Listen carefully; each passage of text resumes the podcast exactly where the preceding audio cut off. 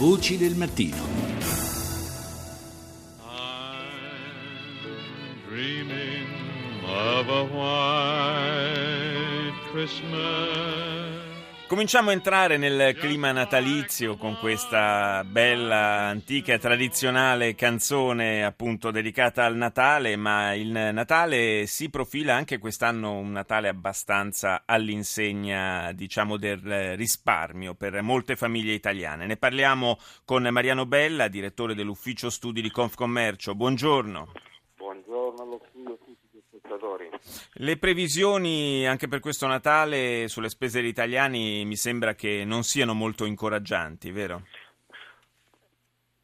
Essere pessimista, il volume delle tredicesime sarà leggermente superiore, ma il- la disponibilità effettiva per i consumi sarà inferiore rispetto al, al 2013 proprio perché eh, la Tasi, che è diciamo, la nuova imposta aggiuntiva sul patrimonio eh, residenziale in termini di saldo mangerà molto del- della nuova disponibilità, quindi si spenderà un po' di meno, non molto di meno, ma insomma 50-40 euro, 40 euro a, famiglia più o meno per i regali di Natale. Però al di La sentiamo, la sentiamo malissimo, sgancia continuamente la Ah, linea. mi spiace. Al- dico al di là, al Sì. di, là di, di, eh, di questo, invece bisogna segnalare in positivo che rimane, eh, rimane importante la propensione eh, degli italiani verso il regalo eh, di Natale, verso eh, i consumi di dicembre.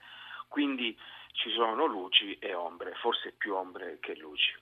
Ma leggevo che insomma ormai siamo stabilmente assai lontani dal, eh, dalle percentuali, se non sbaglio qualche anno fa eh, circa il 91% degli italiani faceva regali a Natale, adesso Certo. siamo scesi notevolmente, siamo intorno credo all'84%. Sì, allora, eh. sì, sì, sì, sì, ma questo, questo sarebbe stato, come dire, irrazionale e pazzesco che non fosse capitato, visto che abbiamo perso 2.700 euro di reddito pro capite e 2.000 euro di consumi a causa della grande crisi. Certo. Tutto sommato la discesa di solo 5 punti percentuali, come dire, fa del Natale un momento di speranza anche per il commercio e per la produzione, perché eh, dicembre è un mese importantissimo, ha una stagionalità molto elevata e molte aziende rimettono in ordine i conti sperando proprio nel Natale. Eh, effettivamente eh, nel 2009 solo il 34-35% di persone diceva sarà un Natale dimesso. Oggi alla stessa domanda, perché noi ogni anno facciamo la stessa Sì. indagine con la stessa struttura,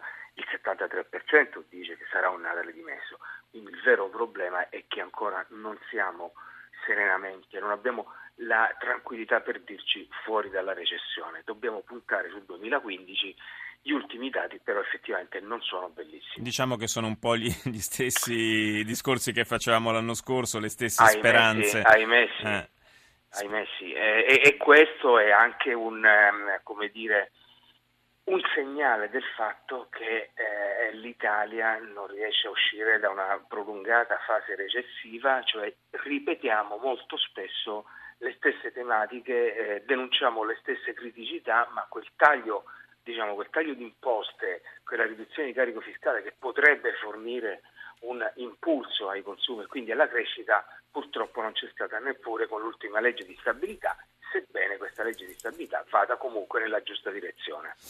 E allora speriamo davvero di non di doverci ritrovare l'anno prossimo a fare ancora, a Certo. esprimere speranze e auspici, ma a Certo. dare qualche parola davvero di, di ottimismo fondato nei fatti. Grazie Speriamo. a Mariano Bella, a voi. direttore dell'ufficio studi di Confcommercio.